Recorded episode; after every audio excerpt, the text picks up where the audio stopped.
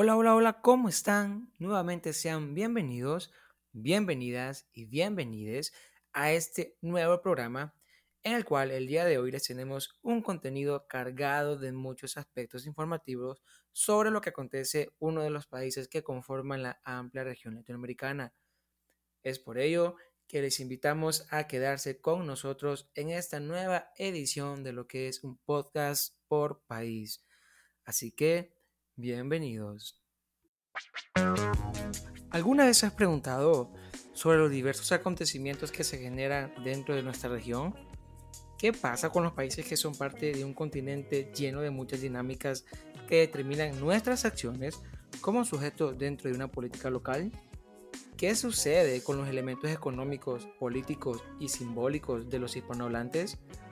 Acompáñame a poder interiorizar en cada país, uno por uno, y así poder construir en comunidad una visión amplia y actualizada de los acontecimientos en los que se encuentra actualmente la región latinoamericana.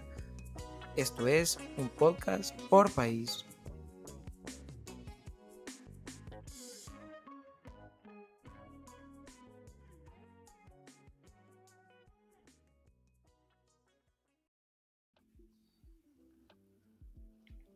Hola, buenos días, tardes o noches para todos los que nos están escuchando en esta primera edición del programa Un Podcast por País, en el cual les damos una cordial y fraterna bienvenida a lo que es esta iniciativa, en donde tal cual como su nombre lo menciona, nos estaremos vinculando con actores influyentes de los diversos países del habla hispana en Latinoamérica. Esto con la finalidad de poder hacer conocer al público de la región los acontecimientos actuales que se están viviendo en cada uno de los países que conforman Latinoamérica en todo su contexto geográfico.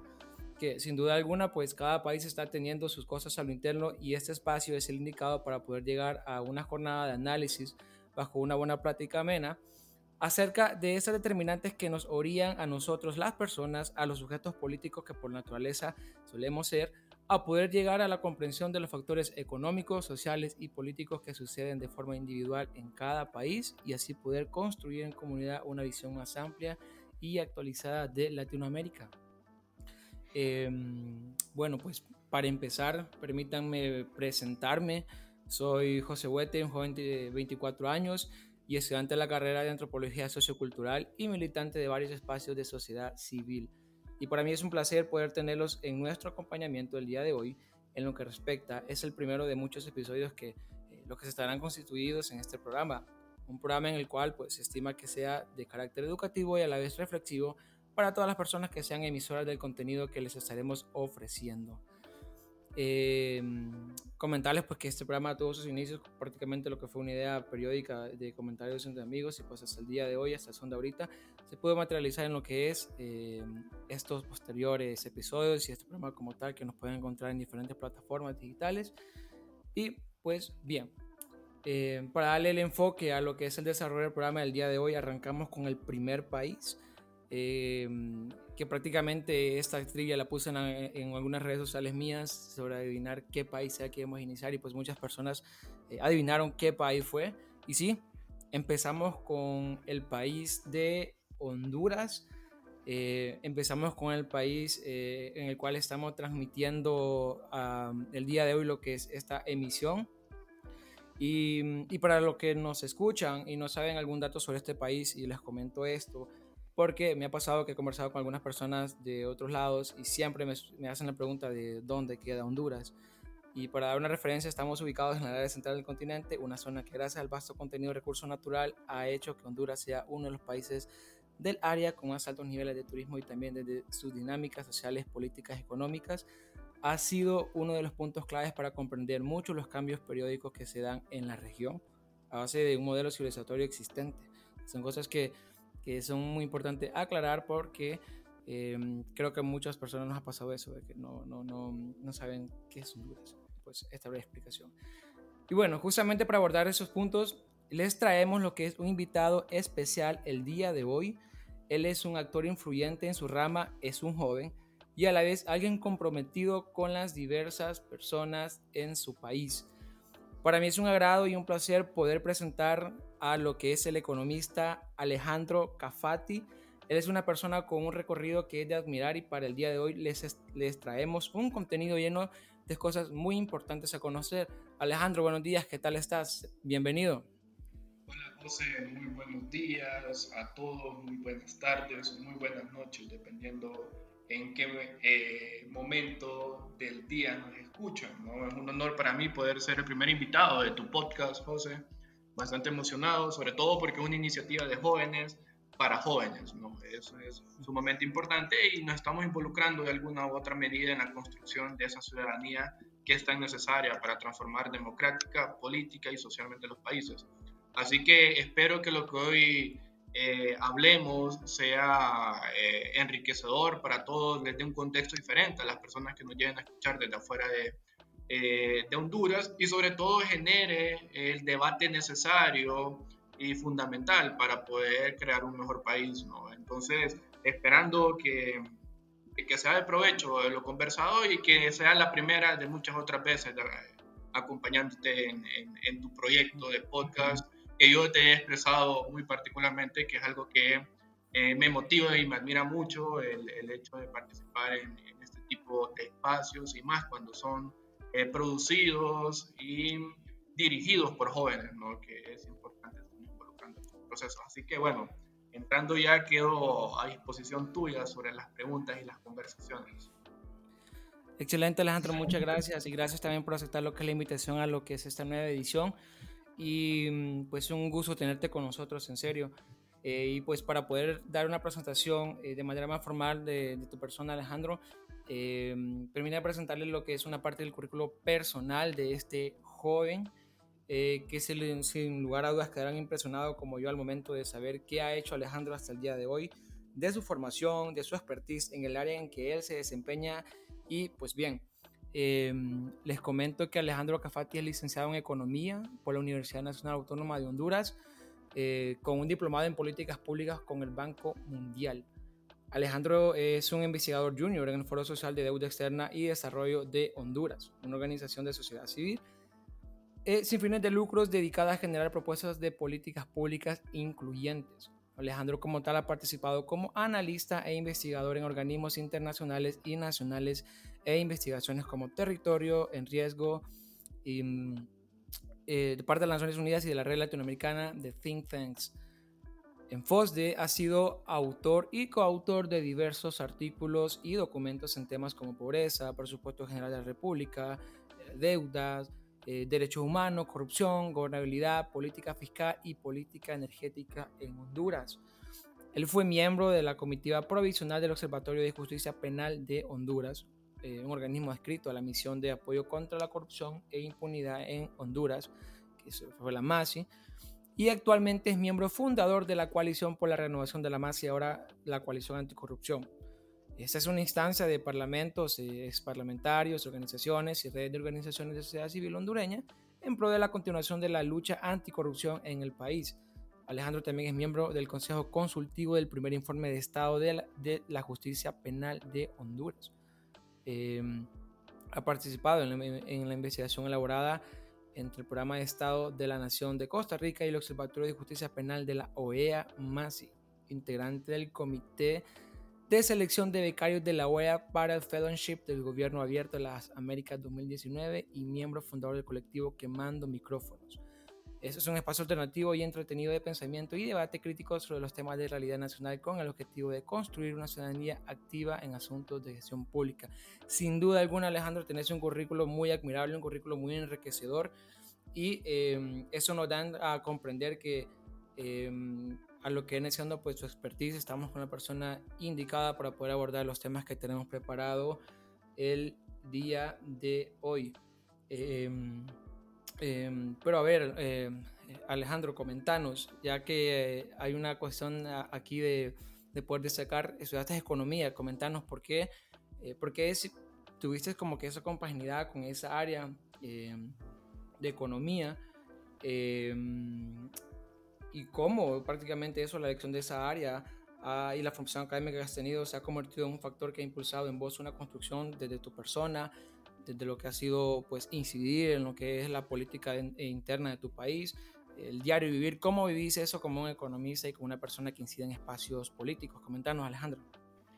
Sí, gracias, José. Sin duda alguna, eh, es un currículo para una persona de 24 años bastante importante, bastante fuerte. Sin embargo, no ha sido nada fácil poder construirlo, ¿no? Estoy, si bien es cierto, estoy orgulloso de él, pero no es en lo personal lo que más admiro, ¿no?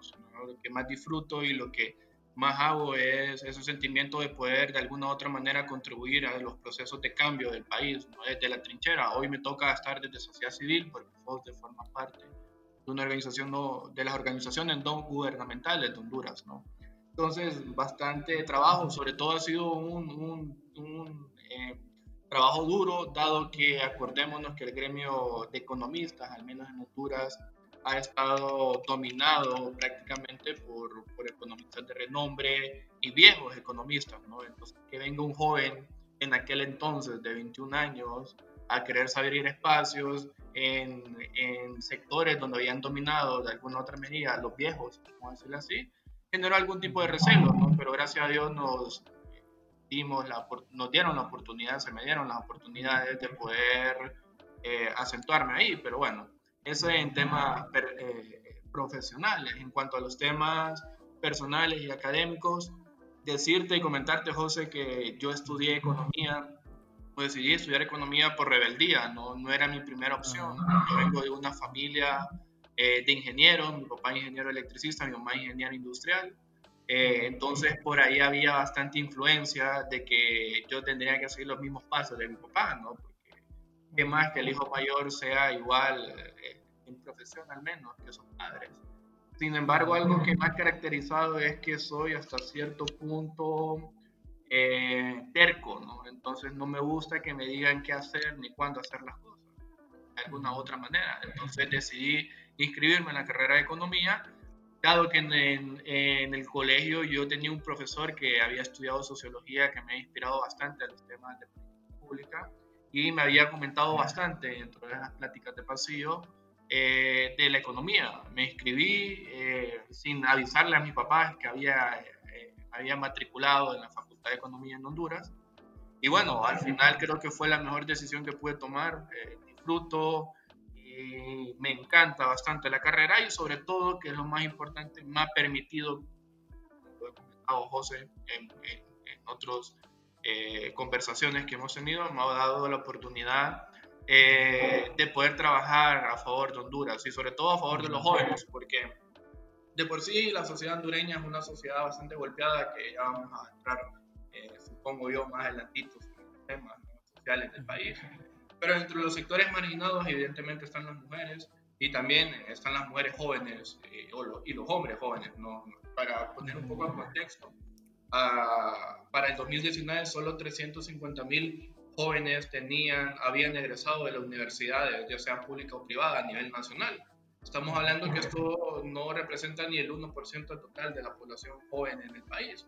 En ese sentido, el, el, hecho de trabajar en pro del país y en esforzarme de alguna u otra manera a crear algún tipo de condiciones y proponer algún tipo de políticas que creen condiciones para los jóvenes, para mí siempre ha sido más que un derecho, una obligación. ¿no? Además salí de una universidad pública, como es la Universidad Nacional Autónoma de Honduras, donde, la mayoría, donde mis estudios los pagaron o lo financiaron de alguna u otra manera los impuestos que pagamos todos y cada uno de nosotros. ¿no?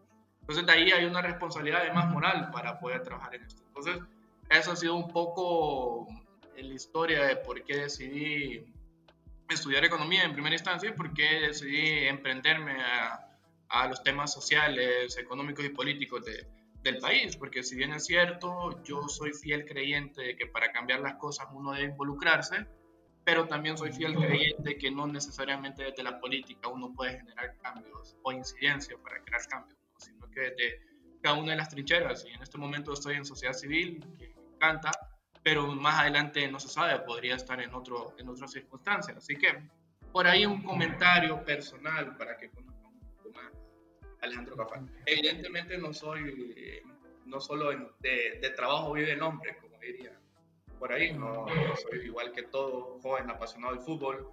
Eh, a nivel nacional soy fanático del maratón, que los que son de Honduras conocerán que en los últimos 10 años no hemos visto absolutamente nada ¿no? en temas futbolísticos, más que pasar la pelota por, por el arco de nosotros.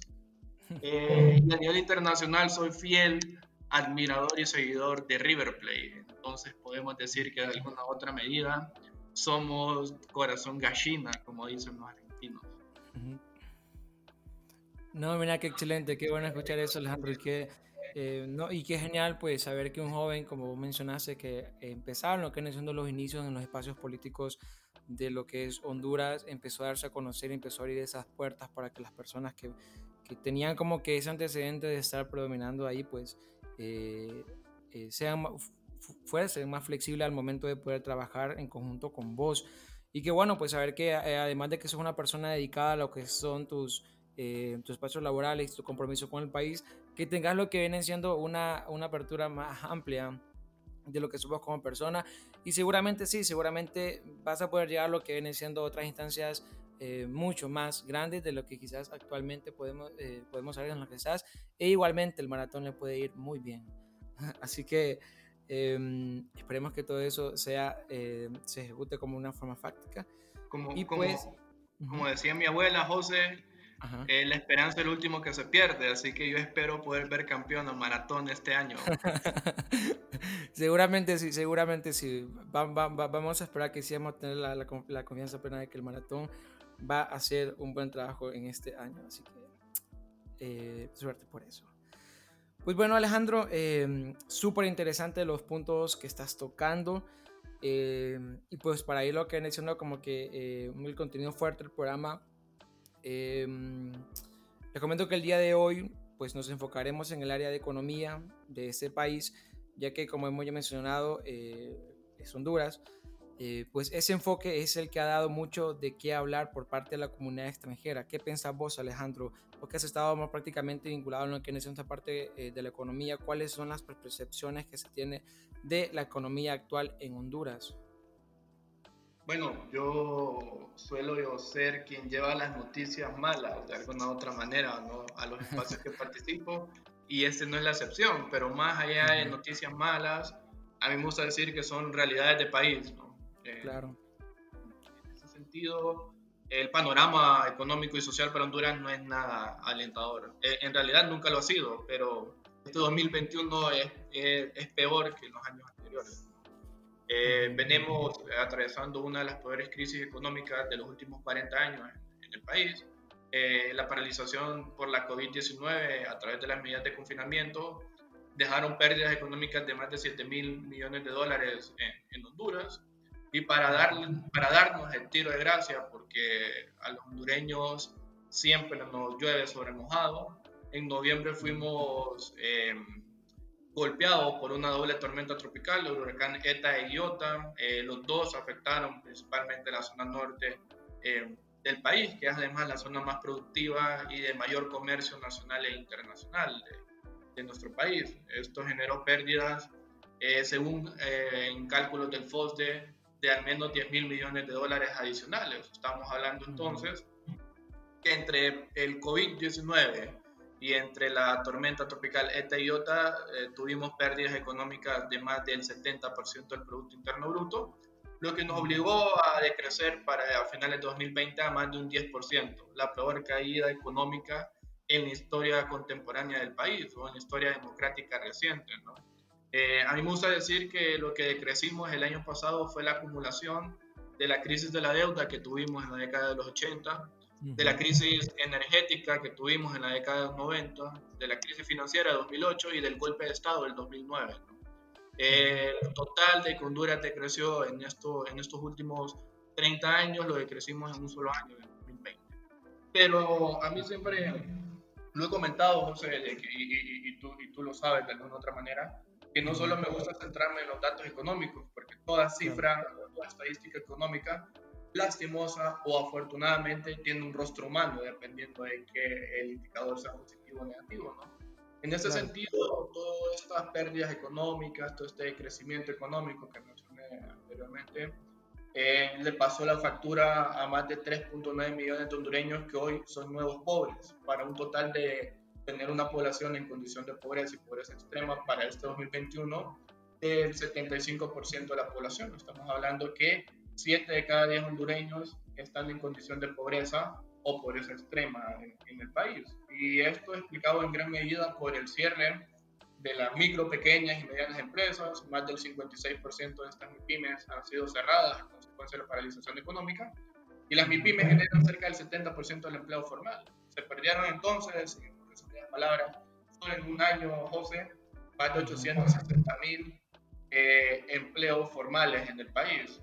estamos entonces con una crisis humanitaria prácticamente, que se ve reflejada además hace un par de semanas atrás con la primera caravana migrante de este 2021, donde más de 7.000 hondureños salieron de San Pedro Sula y ciudades aledañas hacia eh, alcanzar el sueño americano, ¿no? Eh, porque lastimosamente no solo basta el tener una crisis económica y social prácticamente perseverante en los últimos 20 años en Honduras, sino que lo que realmente preocupa y desanima a los, hondureños, incluyéndome, es que no se ve la capacidad de crear oportunidades de crecimiento y desarrollo en el país. Hace ya más de cinco años que no hay inversión extranjera directa nueva en Honduras. Hace ya más de cinco años que no hay nueva generación de empleo. Y es evidente que sin empleo muy difícilmente vamos a erradicar la pobreza y la inseguridad que siguen siendo nuestros principales problemas. Y aquí meto un tema importante, José, el tema de la corrupción, ¿no? Eh, que yo sé que más adelante vamos a profundizar en ello, pero es importante mencionarlo de entrada, dado que una de las variables que explica todos los problemas económicos, sociales, políticos que tenemos actualmente es la variable corrupción, ¿no? Esta ha estado prácticamente desde hace 200 años, al menos de manera documentada, en Honduras y hasta el momento se ha perpetuado cada vez más en el sistema político actual, en el Estado actual o en las instituciones del Estado actual del país. Que al final la corrupción es una afectación directa a los derechos humanos que tenemos todos y cada uno de nosotros, derechos como el acceso a la educación y a la salud, que crean además mejores condiciones de vida para las personas. En resumidas palabras, lo que yo trato de decir es que la corrupción nos prima de tener mayores oportunidades de crecimiento y desarrollo como país en primera instancia y como persona en segunda instancia. Claro, y muy importante ese punto que mencionas, Alejandro, y que esto es eh, una forma de aclarar para la comunidad que nos está escuchando. Eh, no venimos prácticamente lo que necesitamos como que a, hablar solamente de lo que son las, las, cuestiones, si, si, se a pensar, cuestiones eh, malas, no, sino que esa es la realidad nacional que nosotros vivimos. O sea, dado caso perciben de que es como que, pucha, Honduras está mal, está muy mal, es porque en sí, realidad, esa es nuestra realidad. Y el tema de la corrupción es el que nos está afectando en un sinfinidad de cosas desde lo que viene siendo esos aspectos formativos primarios de, nuestra familia, cómo la corrupción afecta también a lo que viene siendo un seno familiar, eh, porque no tienen prácticamente los, los, los, eh, los abastecimientos de, sus necesidades básicas, eh, hasta las cuestiones más macro de lo que viene siendo una inestabilidad dentro del Estado. Alejandro, ¿cómo podrías mencionar vos que ha sido un antecedente de corrupción y cómo esto ha afectado en lo que ha sido la economía en Honduras hasta el día de hoy? Bueno, eh, ha, venido afectando muy eh, significativamente, José. acordémonos que Honduras no, no, venía de las mejores condiciones económicas y sociales. Y para poner un poco en contexto, Honduras venía mostrando inicios de una ralentización económica bastante marcada que se iba a traducir tarde o temprano en una recesión económica. ¿no? En 2017 que además fue un año bastante conflictivo social y políticamente a raíz de un fraude electoral, eh, fue el año que además, o paradójicamente, crecimos más en materia económica, cerca de 4.8%, el mayor eh, crecimiento económico que hayamos tenido en el país desde el 2006, que crecimos casi en un 6%, ¿no?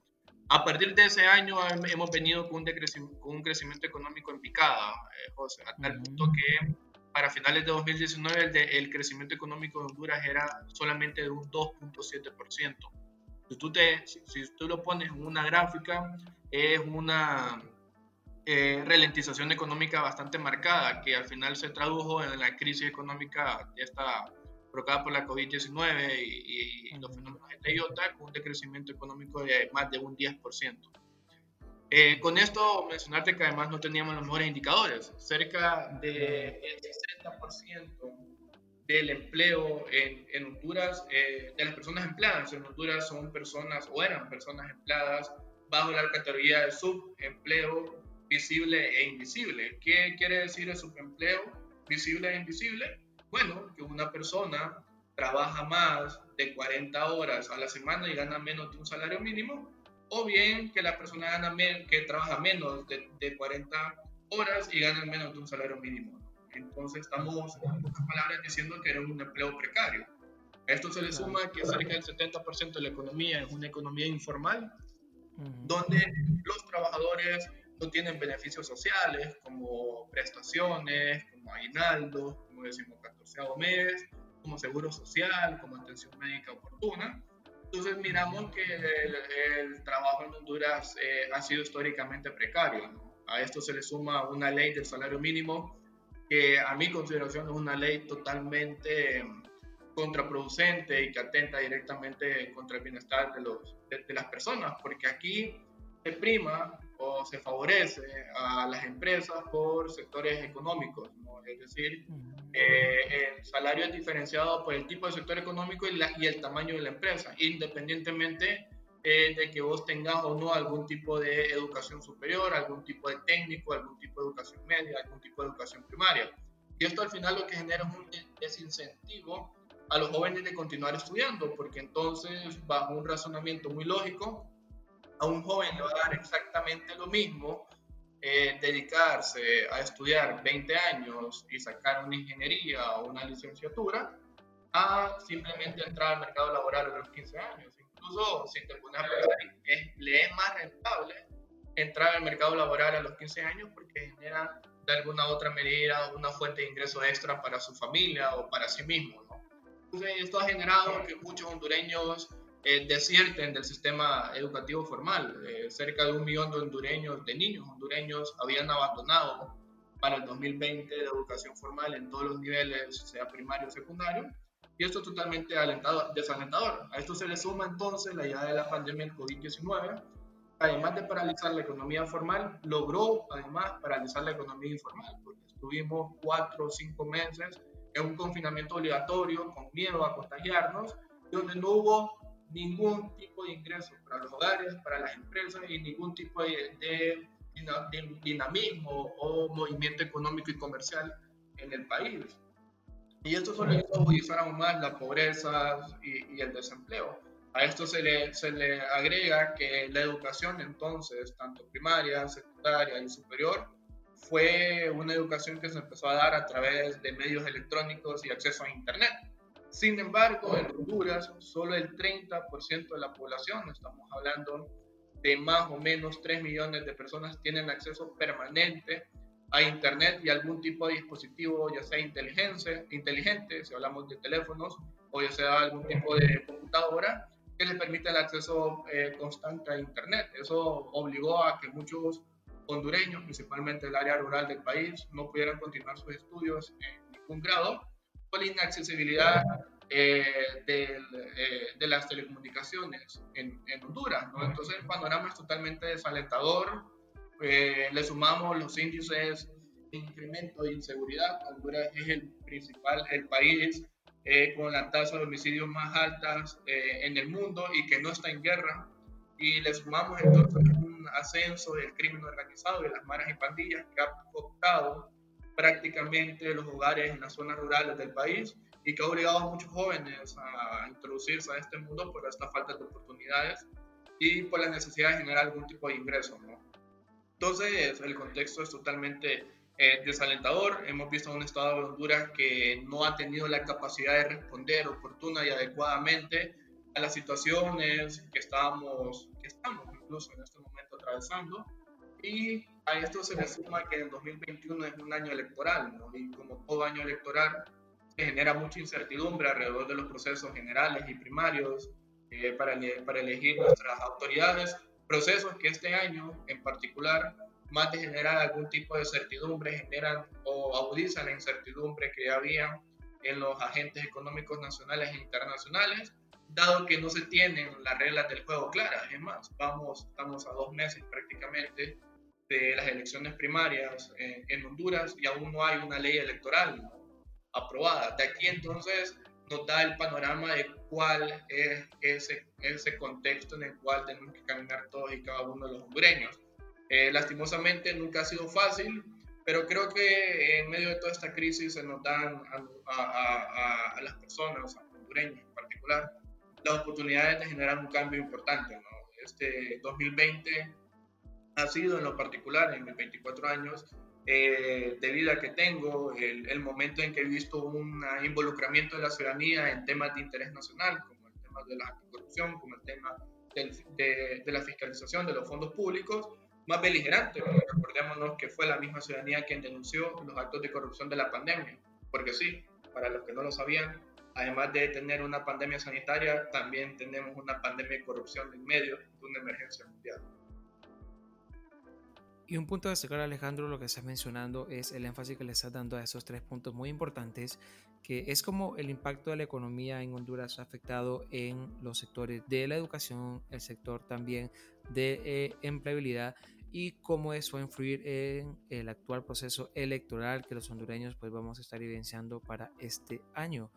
Súper importante eso y quiero hacer como que un, una, un punto de análisis en lo que es el eje de empleabilidad, puesto que a mi percepción creo que el trabajo se ha dimensionado, o sea, el impacto de la economía ha dimensionado el trabajo en tres grandes dimensiones. La primera es la calidad. ¿Qué impacto tuvo la calidad de lo que fue el trabajo en la COVID-2019?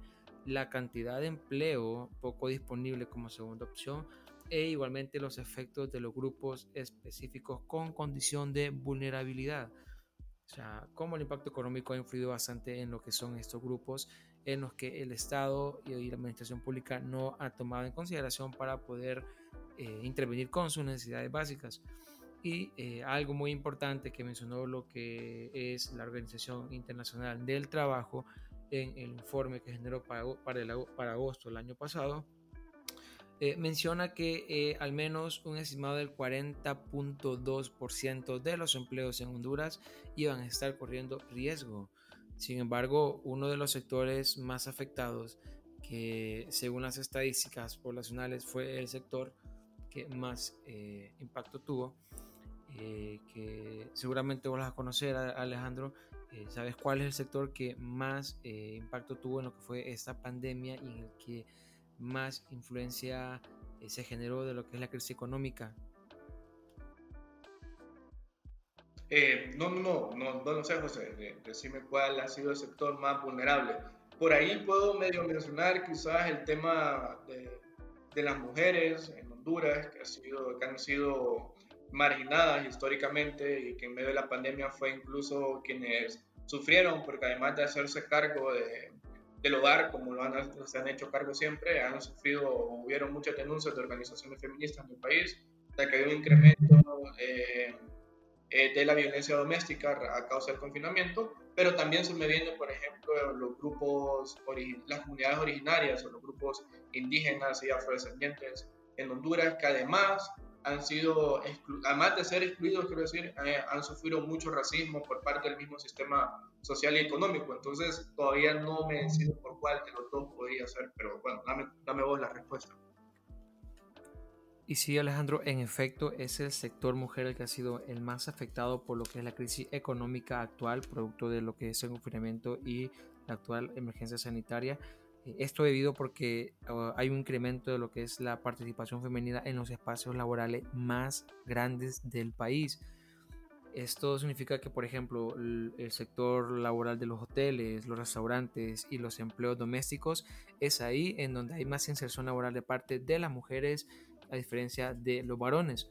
si uno se pone a hacer lo que es una estadística sectorial de empleabilidad, uno puede pues eh, notar que tanto la industria manufacturera que corresponde al 49.1% de inserción laboral de las mujeres, como en los hoteles y restaurantes, que corresponde al 75.5% de mujeres trabajando en ellos, y también el área laboral de los hogares, el empleo doméstico, que la mayor parte de personas que trabajan en casa son mujeres, corresponde al 91.4% de mujeres, de personas que pertenecen al sector mujer.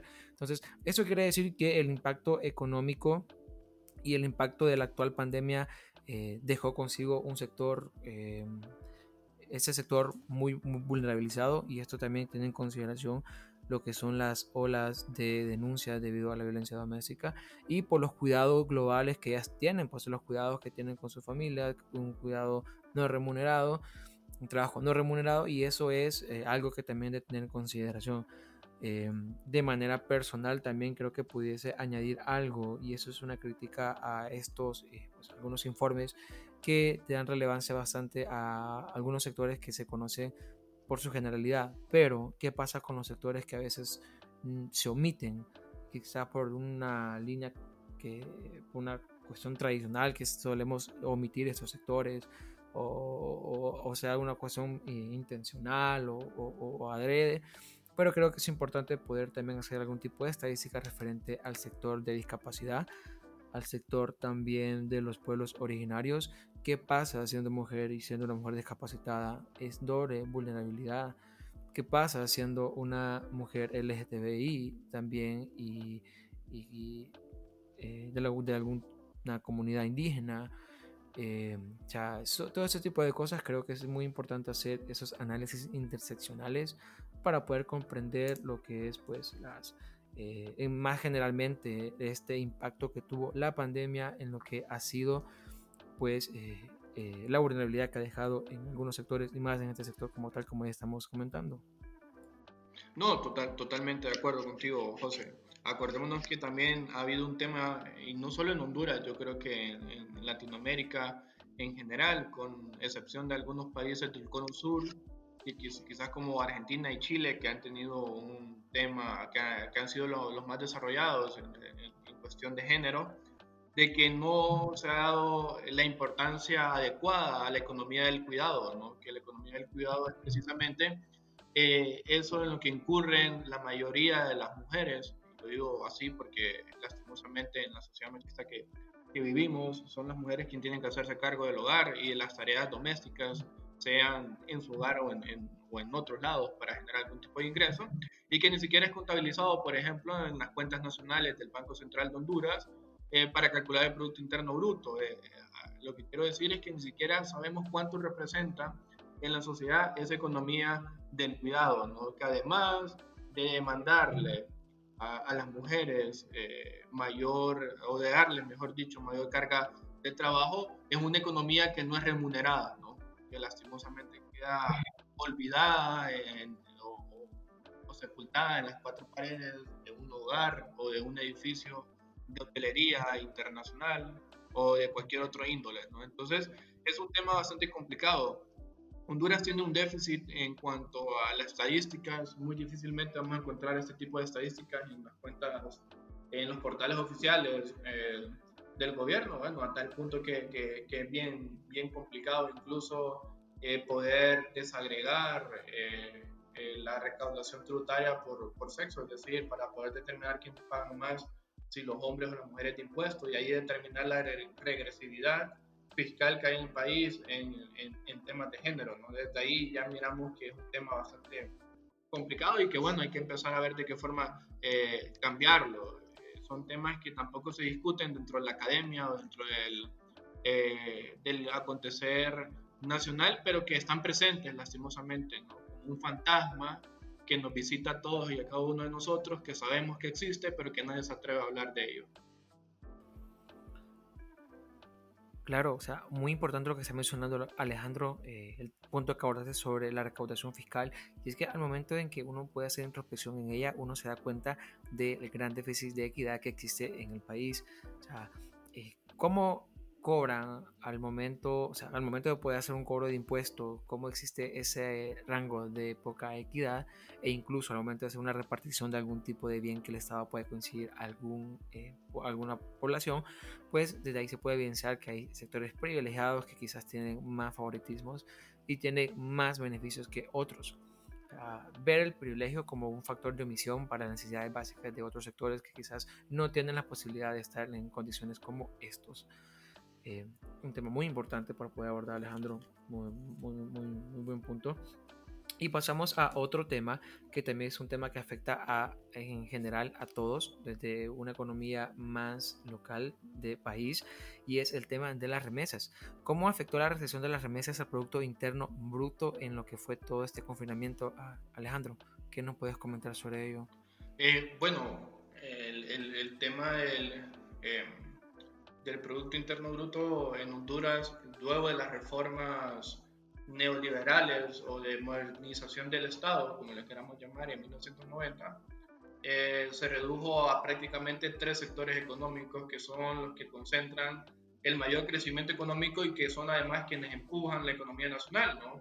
En primera instancia, el sector de la intermediación financiera, es decir, de la banca comercial, que es de los sectores que ha crecido de manera constante, incluso en medio de todas estas crisis que hemos vivido eh, incluyendo la crisis de la, del COVID-19, eh, el, el, sector de, de, los bancos comerciales ha sido lo más eh, favorecidos con las reformas incluso y los que se han estado fortaleciendo con los años. el sector de la generación de energía, que yo siempre lo he dicho que la generación de energía es fundamental para generar crecimiento y desarrollo para, para, cualquier país. Debería ser como el combustible que mueva este motor que llamamos economía. ¿no? Sin embargo, en Honduras a pesar que son de los sectores que más crecen, ha sido un, un, sector que más bien ha servido como un freno de manos para el crecimiento y desarrollo de las personas y el país.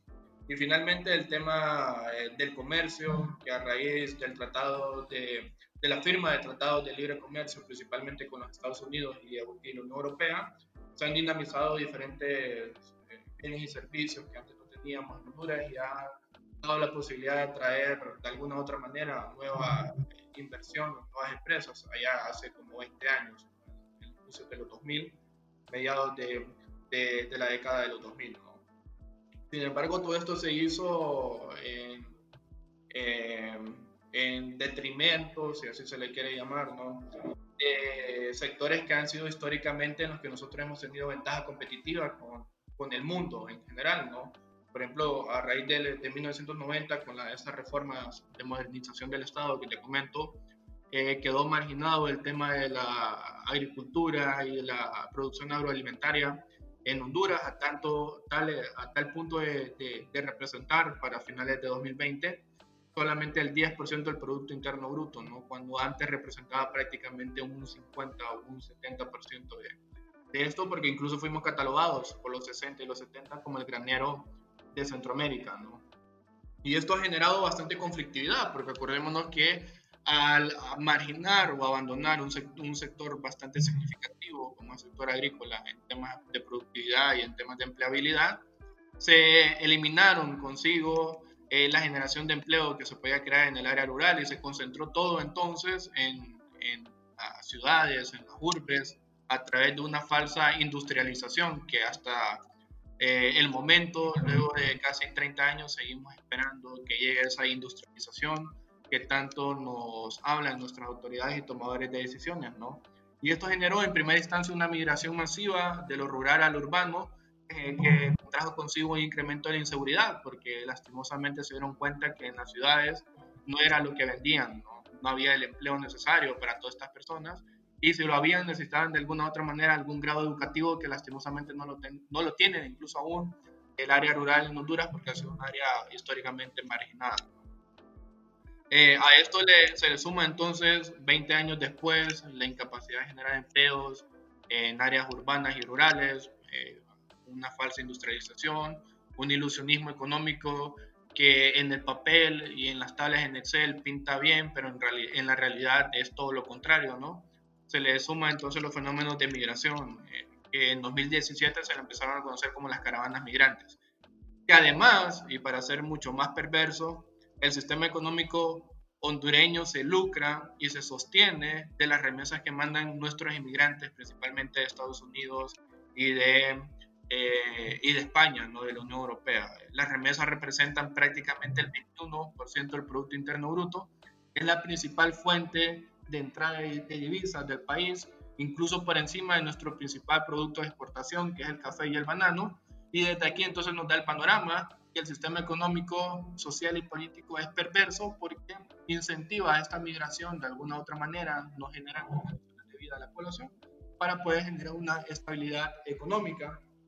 Al final fue la que mantuvo de alguna u otra manera al país en todo el 2020 a no generar eh, cifras económicas aún más adversas de las que estábamos, de las que ya estamos hablando, ¿no, José? Eh, precisamente porque este envío, envío de remesas nunca se detuvo en medio de la pandemia. En primera instancia, por la incertidumbre que generaba el proceso electoral eh, de noviembre el año pasado en Estados Unidos, donde no se sabía si Donald Trump o no podía ser reelecto, y la incertidumbre que generaba la pandemia con el envío masivo de, de, personas en los Estados Unidos. Tanto fue así que cerca del 20% de la población estuvo desempleada en algún momento del 2020 en los Estados Unidos, la mayor cantidad de personas desempleadas en los últimos 50 años de este país norteamericano. ¿no? Y que esto generó entonces la, una, una estabilidad macroeconómica en Honduras en medio de toda esta crisis que estamos hablando. En este 2021 no pinta las cosas nada diferente, eh, siguen proyectándose un incremento significativo en el envío de remesas que para el 2020, para finales del 2020 ascendieron a más de 5.700 millones de dólares y que este año se espera entonces que anden a cerca de los 5.900 millones de dólares. Entonces es nuestra principal fuente de, de ingresos, nuestra principal estabilidad macroeconómica y que esto nos ha dado entonces la posibilidad de ir a negociar con organismos nacionales e internacionales una deuda que ya suma más del 70% del Producto Interno Bruto, estamos hablando de prácticamente un 70, eh, eh, unos 15.500 millones de dólares lo que Honduras en deuda. ¿no? Entonces, bajo estas circunstancias, el panorama no, no es muy diferente al que ya veníamos viendo en años anteriores. Wow, súper importante Alejandro los datos que está mencionando y eso nos ayuda a comprender que tanto lo que fue la reducción de las remesas no solo afectó al Producto Interno Bruto en general, sino que también tuvo efectos inmediatos como por ejemplo la gran eh, inestabilidad en los empleos, la gran ola de despidos, em, producto de la recesión y el confinamiento. Y algo muy importante que destacaste, Alejandro, fue que eso también, bueno, tener en consideración eh, las dos tormentas tropicales que pasaron en Honduras, que fue la tormenta tropical ETA y IOTA, más la actual realidad, desató lo que fue un flujo migratorio muy alto. O sea, si uno puede hacer la diferencia entre lo que fue eh, de lo que es actualmente ese flujo migratorio con otros anteriores, uno puede ver, uno puede, uno puede notar una diferencia muy abismal. ¿Cómo pudiésemos, eh, pues, analizar ese antes y después de esas actuales caravanas migratorias que hoy se están dirigiendo para los Estados Unidos. Eh, ¿Qué es la diferencia, Alejandro? Bueno, totalmente, hay una diferencia importante. En primera instancia, la cantidad masiva de personas que migran es mucho más alta que las caravanas migrantes de años anteriores, ¿no? Y esto está explicado, como tú lo mencionaste, José, por este doble fenómeno natural que golpearon la costa norte de Honduras y que tiene actualmente a más de 180 mil hondureños eh, damnificados, ¿no? aún en centros de albergues en la zona norte del país, que afectó a más de 3.9 millones de personas y que devastó a prácticamente el 90% del Valle de Sula, que es el valle más productivo y comercial, como lo mencionamos al inicio del, podcast, eh, José, de, de, Honduras o del país. ¿no? Esto, incluso hay personas que siguen acampando o, siguen viviendo en campamentos improvisados a la orilla de los bulevares, de las, de las principales bulevares de la zona norte del país, porque aún no han tenido acceso a, a entrar a sus comunidades o a sus casas, dado la cantidad de desastres, eh, del desastre que, natural que dejó en, en, estas zonas, eh, en estas comunidades de la zona norte del país, ¿no? Esto entonces motiva más al hondureño a, a emigrar, porque si antes tenían al menos uno, un hogar o una casa que de alguna u otra manera les limitaba a salir en caravanas migrantes, hoy prácticamente decimos que la gran cantidad de hondureños no tienen absolutamente nada que les detenga a arriesgarse o no. Es más, tienen mucho más que ganar en, saliendo de una caravana migrante que perder, eh, eh, que perder ante, ante quedarse en, en, la situación actual que están, ¿no? Actualmente no han habido alternativas de política pública efectivas por parte del gobierno de la República, no ha habido un programa, un programa o un proyecto social significativo y a esto se le, se le suma entonces las denuncias que, que han habido, actos de corrupción en medio de la pandemia del COVID-19, donde lograron drenar más de 1.200 millones de lempiras, cerca de 48 millones de dólares en compras sobre, sobrevaloradas para poder atender a pacientes de COVID-19. Eh, el tema de que se compraron hospitales móviles que aún un año después de la compra de emergencia ni siquiera han estado en operación en el país o ni siquiera se han instalado, ¿no? Entonces, es un panorama totalmente desalentador que motiva de alguna u otra manera al hondureño a salir en caravana migrantes y arriesgarse a enfrentarse incluso con los cuerpos de seguridad eh, nacional o del ejército de países como El Salvador o Guatemala, como lo sucedió en la pasada caravana migrante que incluso fueron fuertemente golpeados nuestros migrantes hondureños para evitar el paso. Y este y este fomento de la violencia entre los migrantes se da a raíz de los tratados bilaterales de migración que han firmado los países del Triángulo Norte de Centroamérica, Honduras, Salvador y Guatemala, donde a cambio de impedir la llegada de migrantes a la, a la frontera sur de Estados Unidos, se les daba algún tipo de acompañamiento monetario para implementar proyectos sociales y, e inversiones que generaran las condiciones necesarias para que las personas no emigraran, ¿no? Entonces esto crea una responsabilidad de que si yo no, como país, puedo parar las caranas migrantes, a mí me van a suspender las ayudas económicas, ¿no? Ayudas económicas que eh, dependen bastante de nuestros países del Triángulo Norte de Centroamérica, dadas las crisis que hemos venido atravesando año con año, eh, la crisis de la sostenibilidad de la deuda que impide que se inviertan más recursos del presupuesto general de la República, a lo más fundamental y sobre todo la necesidad de financiar estas políticas proselitistas y asistencialistas que han caracterizado al menos históricamente eh, los gobiernos de nuestro país. Sumamente importante, Alejandro, lo que estás mencionando sobre la verdad que acabas de dar eh, de lo que es el flujo migratorio en Honduras. Creo que con esos puntos nos ayudas a aclarar tanto a la comunidad espectadora como el personal cuáles son esos diversos factores que han determinado el por qué las personas aquí en Honduras han decidido migrar a otro país, eh, considerando eh, lo que son eh, anteriores desastres naturales, el actual escenario político en Honduras y la recesión económica que existe, el impacto en nuestro Producto Interno Bruto y la economía. es de esperar que las personas pues, busquen otras alternativas de subsistencia y poder pues migrar a otros lugares que puedan considerar ellos con más oportunidades de vida mejor.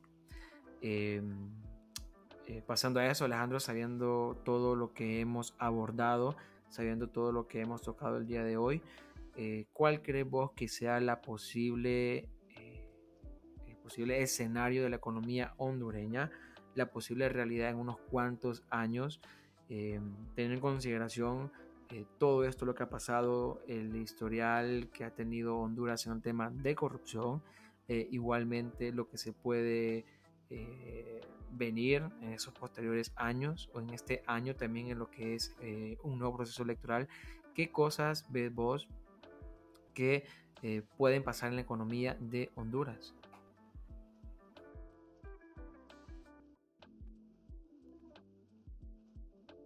Bueno, eh, sin duda alguna el panorama no es nada fácil, no es un camino lleno eh, de llanura, ¿no? Eh, o, planos, no es un camino cuesta arriba, donde además tenemos que cargar una mochila muy pesada de problemas sociales, políticos y económicos que se han venido arrastrando en los últimos 15 años en el país, ¿no? Desde aquí la, eh, la meta se mira o el objetivo se mira inalcanzable. Sin embargo, en la medida en que todos y cada uno de nosotros nos involucremos y vayamos generando esos relevos para cuando alguien se canse de, esta lucha, tomar nosotros entonces la bandera y continuar la lucha hasta llegar a este objetivo meta es, es, lo fundamental. Yo como joven, pues invito a, a todos y a cada uno de los que nos están escuchando a través de este podcast, sean de Honduras o no, involucrarse a los procesos políticos, económicos y sociales de la toma de decisión, a poder informarse para la construcción de esa ciudadanía activa que tanto necesitan los países de América Latina para cambiar el paradigma económico y social que hoy nos tiene prácticamente de rodillas y como una de las regiones más vulnerables no solo en materia económica, sino también climática, de derechos humanos, política, perdón, y social, ¿no? Entonces, en ese sentido, yo los animaría a todos y a cada uno de nosotros a involucrarse. Es un trabajo difícil, no es un trabajo fácil, pero evidentemente, como decía mi abuela, ¿no? Nada eh, de lo que es bueno en el mundo eh, se te va a ser otorgado de manera fácil. Todo lo bueno cuesta y a la medida en que nosotros vayamos involucrando, vamos a darnos cuenta de la realidad que vivimos y de qué forma podemos contribuir desde cada una de nuestras trincheras a eso. Este podcast, por ejemplo, eh, está contribuyendo significativamente a enterarnos no solo de la realidad de Honduras, sino de la realidad de diferentes países contadas por jóvenes y para jóvenes desde un punto de vista eh, de cada una de nuestras realidades. ¿no? Así que yo me quedaría por aquí, José, con ese mensaje y esa reflexión final y esperando entonces nuevamente poder coincidir en, en este podcast hablando de otros temas, ¿no? Quizás tal vez no tan desalentadores, aunque es bien difícil hablar de temas eh, eh, motivadores en una sociedad tan golpeada como la nuestra. Muchísimas gracias Alejandro por tu reflexión y un punto a destacar que es de suma importancia es poder fomentar a la juventud lo que es el valor de participación en los espacios de toma de decisiones, en todo espacio que tenga que ver con eje de organizativo y participativo. Es sumamente importante que los jóvenes estén inmiscuyendo en este tipo de temáticas. Y pues nada, Alejandro, te damos las gracias por haber asistido el día de hoy a lo que es este podcast. Muchísimas gracias por aceptar la invitación. Esperamos poder coincidir nuevamente en cualquier espacio o eh, también en otra iniciativa como esta. Eh, comentarles eh, al público en general que esta es nuestra segunda grabación, puesto que la primera hubo algunos detallitos ahí intermedio. Pero nada, el día de hoy pues logramos grabar lo que es el podcast con toda la facilidad, sin ningún problema. Y valga la redundancia que todo salió excelente. Sí, sí, sí, totalmente. Antes hubieron ahí nuestros productores del podcast. no, no, no nos, no nos jugaron una mejor pasada, ¿no? Entonces nos tocó volver a grabar, pero bueno, lo importante es que tuvimos el honor de dialogar otra vez sobre estos temas que son tan importantes y sobre todo se me dio la oportunidad de estar dos veces eh, en el podcast, ¿no? Eh, contigo, José, un placer enorme eh, poder hablar contigo. Como lo dije en la primera grabación, estas pláticas son mucho mejor con una birrita, pero lastimosamente el contexto y la pandemia no nos lo permiten. sí, exacto. Em, son muy geniales las pláticas cuando hay una birria de intermedio. Eh, claro que sí. Em, comentar también que em, eh, esa cuestión como que suspenso que es al principio, yo lo publiqué en mis redes sociales eh, preguntando a las personas qué país creían que iba a ser el primero en poder participar y pues muchos atinaron eh, no sé si miraste vos, Alejandro, de lo que fue pues eh, mi historia en Instagram. Muchas personas atinaron a lo que fue pues el país que iba a ser seleccionado para ser el primero en abordar. Y, y pues nada, eh, la atinaron muchas personas. Sí, sí. Miré, miré que como 678 personas votaron en, eh, en favor de Honduras y, y, creo que como 270 no recuerdo si la bandera era Colombia o, Ecuador, porque eh, estoy medio choco, entonces no, no tenía anteojos cuando miré el Tu Story, eh, José.